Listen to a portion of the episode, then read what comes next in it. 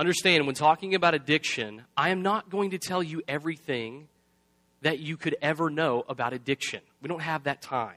So there are a lot of things about addictions that I'm just not going to cover this morning.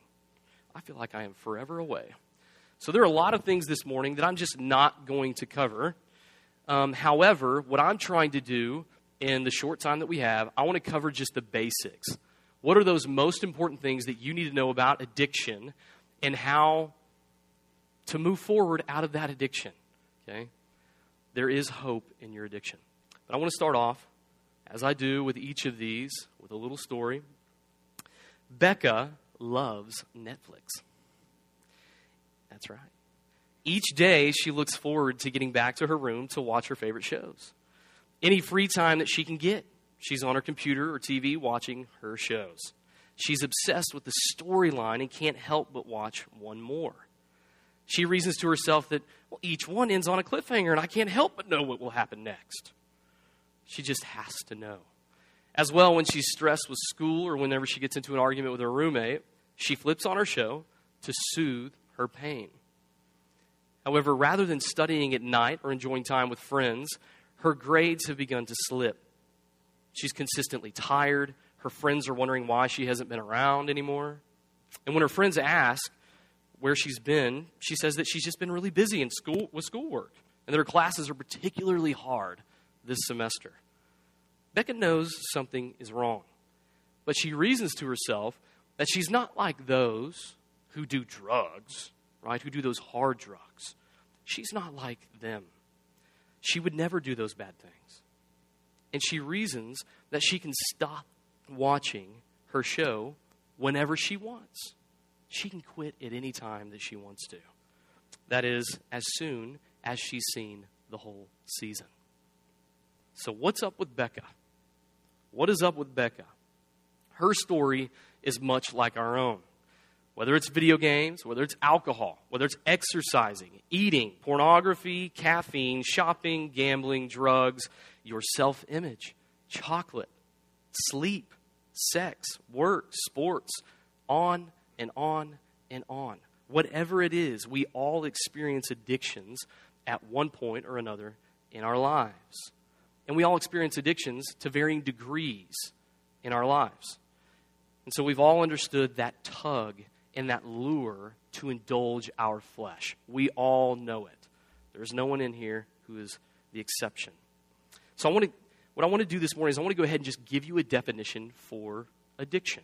I want to start off with it because I want to first look at uh, the pain and the pleasure of addiction. But I want to give you the, the, the, definition for addiction before we get into it. And I think Ed Welch, in that book uh, that I just talked to you about, I think he gives a helpful uh, biblically grounded definition. He says this about addiction addiction is bondage, it is bondage to the rule of a substance, activity, or state of mind, which then becomes the center of life. Defending itself from the truth so that even bad consequences don't bring repentance and leading to further estrangement from God. I'll say that again because it is long. I know that you cannot write as fast as I can speak. Addiction is bondage to the rule of a substance, activity, or state of mind, which then becomes the center of life, defending itself from the truth so that even bad consequences don't bring repentance and leading to further estrangement from God. Now, we're going to look at that a little bit more in point number two. But understand that when I'm talking about addictions, I'm trying to get at the root issue. I am not focusing this morning on the biological or the psychological issues that come into play. I know about that. I'm not talking about that, though. Okay? I'm trying to get at the root. Whether someone is more physiologically predisposed to one substance or another, that's not my focus this morning. I'm trying to get at the root of the issue. And ultimately, I want to get at the heart of addiction. So there's one, there's one reason why or well, yeah, I mean, the reason why in Mark chapter 2, for instance, when the paralytic, when his friends, uh, the paralytic's friends bring him to Jesus, and what do they do? They carve out that hole in the roof and they lower this paralytic on his bed in front of Jesus. There is a reason why Jesus looks at that paralytic first and says, Your sins are forgiven. And why he doesn't just say, You're healed. There's a reason. It's because our problem is fundamentally spiritual before it is physical. I'll talk a little bit more about that. But I'm trying to get at that the fundamental problem is spiritual and not necessarily physical. Physical healing is important, right? After all, Jesus, in order to prove that he had the authority to be able to forgive sins, what did he do? Rise, take up your bed, and go home. He did heal him. Physical things do matter, okay? The man was healed physically but it only confirmed and it commended that Jesus was able to have, that Jesus had the authority to be able to forgive the man's sins in the first place. All right? So it's first spiritual, and that's what I'm trying to get at today. I can't go into all the other details with addictions. So, my hope for this class is that you will see the hope that you have in the midst of your addiction. As Peter tells us in 2 Peter 1, verse 3, that God has granted to us everything that pertains to life and godliness, to be able to have eternal life and to be able to live a holy and a godly life. God has given to us everything that we need in His Word. And so there are three major points to consider when battling addiction. Number one, the pleasure and pain in your addiction. I want to look at that, and I want to start with that. I was trying, I was wrestling with whether or not to start with that or just to get to the root, uh, but I think I'm going to start with that. The pleasure and pain in your addiction. Number two, the problem with your addiction. And number three, the power of the gospel over your addiction. You're going to find those three points on the handout uh, that we put on your seat whenever you came in. So, number one, the pleasure and the pain in your addiction. So, to understand addiction, I think what's going to help us to understand pleasure uh, and pain is what, what actually that pleasure and that pain brings with it. So, if we're honest with, our, if we're honest with ourselves, sin is pleasurable. Let's not lie about it. Sin is pleasurable. No matter the consequences of it, it's pleasurable, at least initially. It's always telling us one more, one more. However, its pleasure is temporary at best. Think about Moses, for example. The author of Hebrews in chapter 11 tells us a little bit about Moses. Moses understood this fact that that pleasure is temporary. He understood this fact when he chose to be mistreated with the people of God than to enjoy the fleeting pleasures of Egypt and to be called the son of Pharaoh's daughter. He was a son of Pharaoh's daughter, so to speak, brought into that household. He didn't have to suffer with his own people, but he forewent, he, he, forewent that. I don't even know if that's a word, but he foregoed that. There you go. You can also learn this from Ecclesiastes chapter 2 and how the pursuit of sinful pleasures is ultimately done in vain. Go read Ecclesiastes. Okay? if you want to see the vanity in pursuing sinful pleasures of this world. However, it's a lie to believe that one more will ultimately satisfy and fulfill you. That is a lie that we buy into. After all, if one more ultimately satisfies us, then why do we want one more after that? And after that? And after that? And we just keep going. You may be temporarily satisfied, but you'll only keep wanting more and more and more. So listen to how Paul describes this about non-believers in Ephesians 4:19. They became callous and they gave themselves over. They gave themselves over to promiscuity for the practice of every kind of impurity. And here it is with a desire for more and more. And here's the paradox with this. With every lust for more, we feel less and less satisfied less and less satisfied and less and less in control. And instead, what, what happens? We're controlled by the object of our lusts. We see this with alcohol addiction, right? The need for more alcohol to get the same initial effect. Inevitably, nothing is ever enough to satisfy you. Instead, you want more.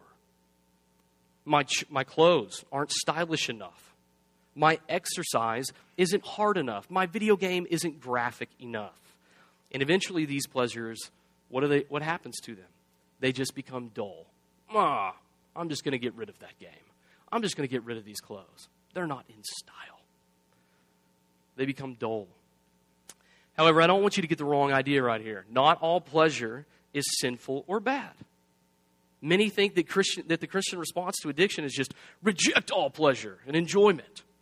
However, the answer isn't to be more disciplined against your pleasure, but to enjoy the giver of the gift of pure, unstained, unadulterated pleasure.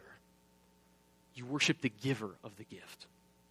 And these pleasures can include money, food, recreation, sex, clothing, exercise, God's creation. We can go on and on about pleasures that are not inherently bad and evil. It's not bad to, I mean, praise God that food tastes good. Then when you go to the bowl, you're not sitting there left being like, this is awful. This sucks, right? You get to enjoy it. Praise the Lord that food tastes good, at least for some people, right? There may be some who actually can't taste food all that well. Hopefully, that's not the case for you. All right. We can give him thanks. We can give him thanks for the gift of sex in marriage. Sex is a good thing in marriage.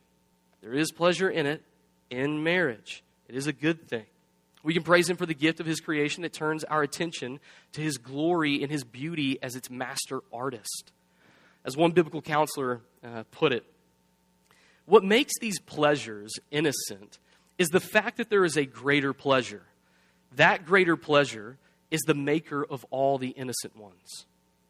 Innocent pleasures don't pretend to save you or, or protect you. They don't promise you meaning and identity in life. They are not the giver of every good and perfect gift. They are just gifts you enjoy. They're innocent because they don't pretend to be anything more. What happens, though, is that we make them more. We turn something good, right, into something that is ultimate, and that ends up becoming something that is bad. These things can be perverted when we worship the gifts rather than the giver of those gifts. But how can you detect when innocent pleasures begin to move into those guilty pleasures? How can you detect that? I want to give you five very quick things right here on, on like five warnings for detecting when an innocent pleasure is beginning to move to a guilty pleasure. I know some of you are looking at me thinking, like, my goodness, he's in subpoints now. Five warnings, five warnings for detecting innocent pleasures moving into guilty pleasures. And this is coming from Powlison's book. I think it's helpful. I want to give it to you all. Number one, the pleasure is just plain wrong. Okay, drugs. Drugs are just plain wrong. Pornography is just plain wrong. Drunkenness is just plain wrong. Outbursts of anger. All these are wrong. That's number one. Number two, the pleasure captivates and captures you. The pleasure isn't sinful, but you become preoccupied with it. You fantasize about it, right? It isn't wrong necessarily to exercise. But when you begin to obsess about your next workout, and that leaves you exercising for three or four hours a day, and I do know people that exercise for three or four hours a day. Maybe that's you in here, right? That has moved into a guilty pleasure, so to speak. We have created something that was good, or we've turned something that was good into something bad because we have made it ultimate. Some of you are thinking, holy smokes, what about a half marathon? I'm not saying doing that. I'm not saying that doing that uh, is wrong, okay? But if I'm spending most of my days training and training and constantly training, we may, you may be addicted to exercise. So you have to watch out for it. I'm not saying that you are, just saying you need to be watching out for it. Number three, the pleasure is hidden. The pleasure is hidden. All right, so go back to Becca in our opening illustration. Becca's trying to hide her addiction from her friends. She's trying to hide it. She didn't want to be exposed. But the problem is, is that Becca has forgotten that we're all naked and exposed before God, as the author, as the author of Hebrews tells us in Hebrews chapter 4, verse 13. He sees and he knows everything that we do, everything that we think. He knows the very bottom of our heart. Number four, the pleasure steals you away from the good steals you away from the good. Think about Becca again. She could have spent her time building relationships with her friends. She could have spent her time studying. She could have spent her time praying, maybe spending time in the Word or even doing spiritual good to others within her church. But what is she doing? She's watching four hours of rom coms all night long, right? She's watching those consistently. I'm not talking about a one time thing. I'm not going to lie to you. There was one time when I got addicted. I really did get addicted to 24. My wife can attest to this. And I spent, I literally spent 12 hours, I think, one day, cramming through 24. It's 24 episodes per season, eight episodes. That's a lot. I didn't cram through the whole thing in 12 hours. That's impossible. But I'm just telling you, I understand that situation. I am not the exception. I understand your I understand that situation, okay? It steals you away from doing good. I could have done a whole lot of good, but I didn't. I got obsessed with Jack Bauer taking over the world. I don't know why why that was so uh, why that lured my heart, but whatever. Number 5. The pleasure doesn't deliver. Number 5. The pleasure doesn't deliver. Guilty pleasures never deliver. They promise joy, they'll promise you satisfaction, refuge, and meaning, but ultimately they're going to leave you empty, anxious, more obsessed, and ultimately unhappy. And they're going to bring about great pain in your life. Think about Becca again.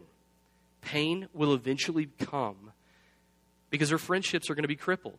She was lying to them about what she was doing with her time. Her roommate will be hurt because of the harsh words that were spoken to her trying to keep her away from her Netflix addiction. Her grades will suffer, time will be wasted, and the end of the show will come, leaving her empty and wanting more. She knows what it means to be obsessed to that show when it comes to an end. Our addiction not only affects us, it affects our families, it'll affect our friends, and it's going to affect others around us. It will cause not only great harm to your own health and life, but it can cause great harm to the life of your family members and friends. So, Becca, if we think more about this, was using her guilty pleasures to escape her troubles with her roommate. Oftentimes, what she would do is she would try to escape from them.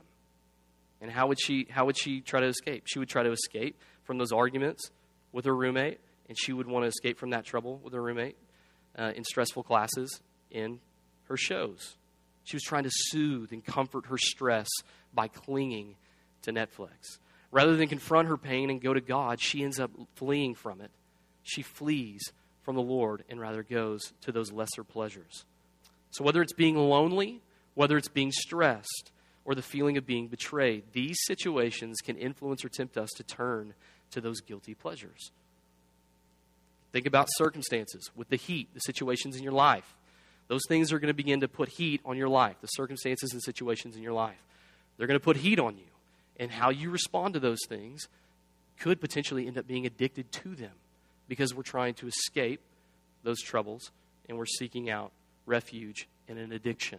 We end up bearing bad fruit because we react wrongly out of the bad root of our heart, as we'll see in point number two. So understand, addictions can be temporary, can bring temporary pleasure, but if it's left unchecked, it will inevitably result in pain. It will result in pain.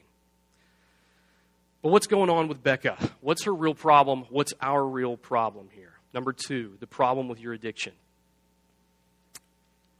Number two. Number two and three are shorter.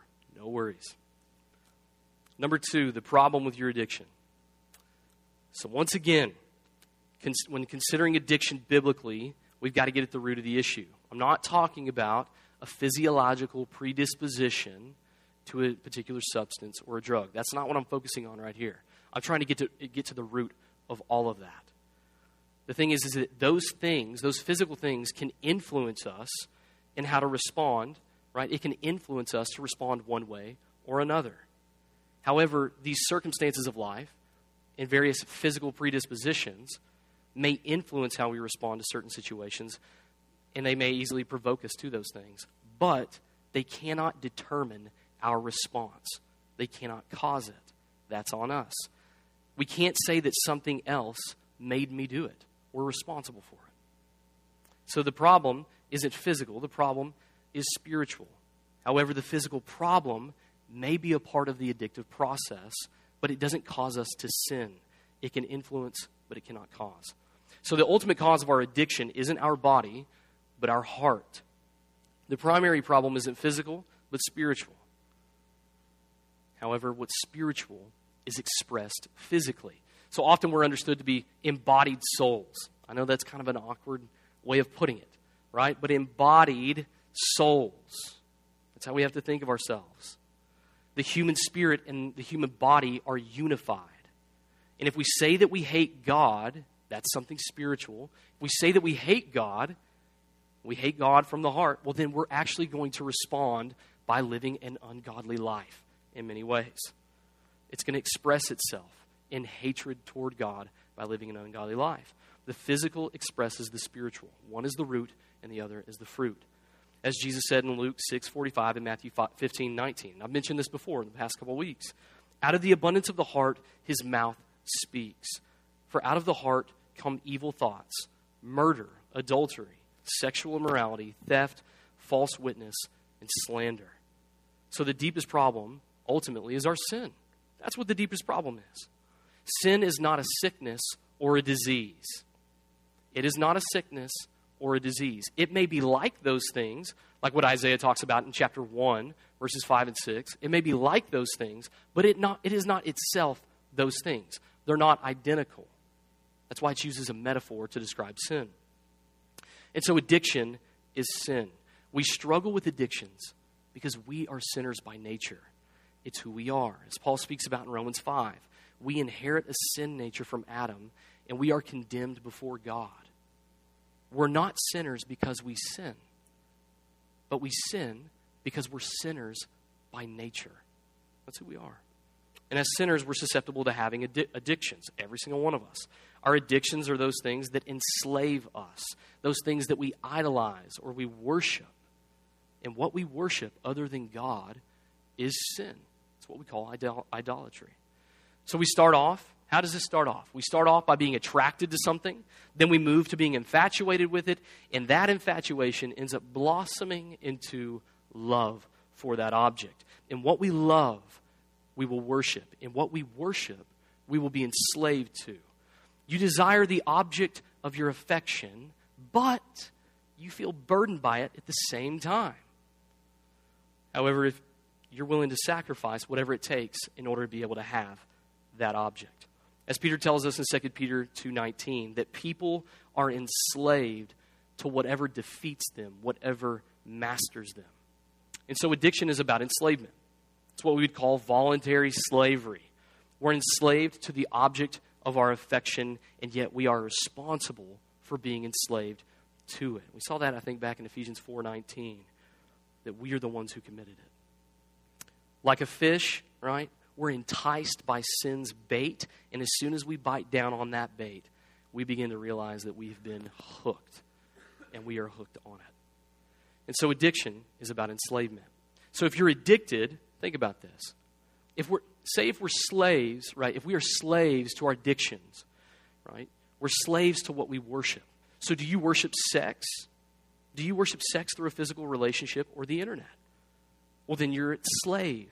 Do you worship alcohol? Do you worship school or self image? Well, then you are its slave. If you're addicted to the approval of others, then you'll lie, you will gossip, you will joke, you will laugh in order to gain approval, even at the expense of others. Our addiction is ultimately about us wanting to rule our own lives.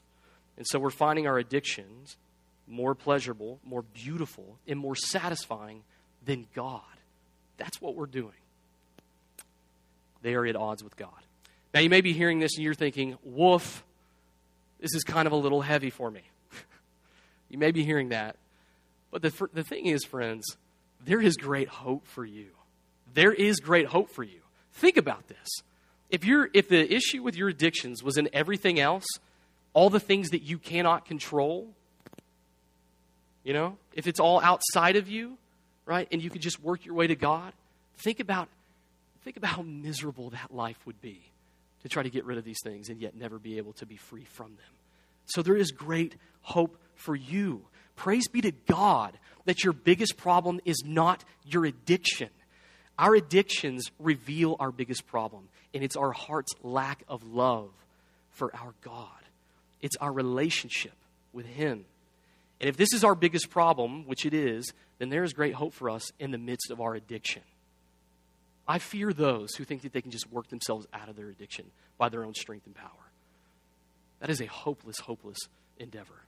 But there is hope for them, and there is hope for you and I. Number three, the power of the gospel over your addiction. So think about this. If sin isn't our biggest problem, there is absolutely no need for the gospel. There is no need for the gospel. Without the gospel, we live to please God by the works of our own hands rather than the work of Christ on our behalf, much like what Ben was talking about in his testimony. Without the gospel, we look at our addictions as just a 12 step process that we can perform to recover from our addiction. If our addiction is just a physical problem, then Jesus is only a helper and he is only a healer. He is not a redeemer and a savior who ransoms you from enslavement to your sin. But if sin is our biggest problem, then we have hope, and we have hope because Jesus came into the world to save sinners like you and me. He came to give his life as a ransom for many. Mark chapter 10, verse 45. A ransom is just a price that is paid to free someone from slavery. And that price is costly. Jesus gave his own life. He paid the price of your sin with his life so that you and I could be freed from bondage to sin and death.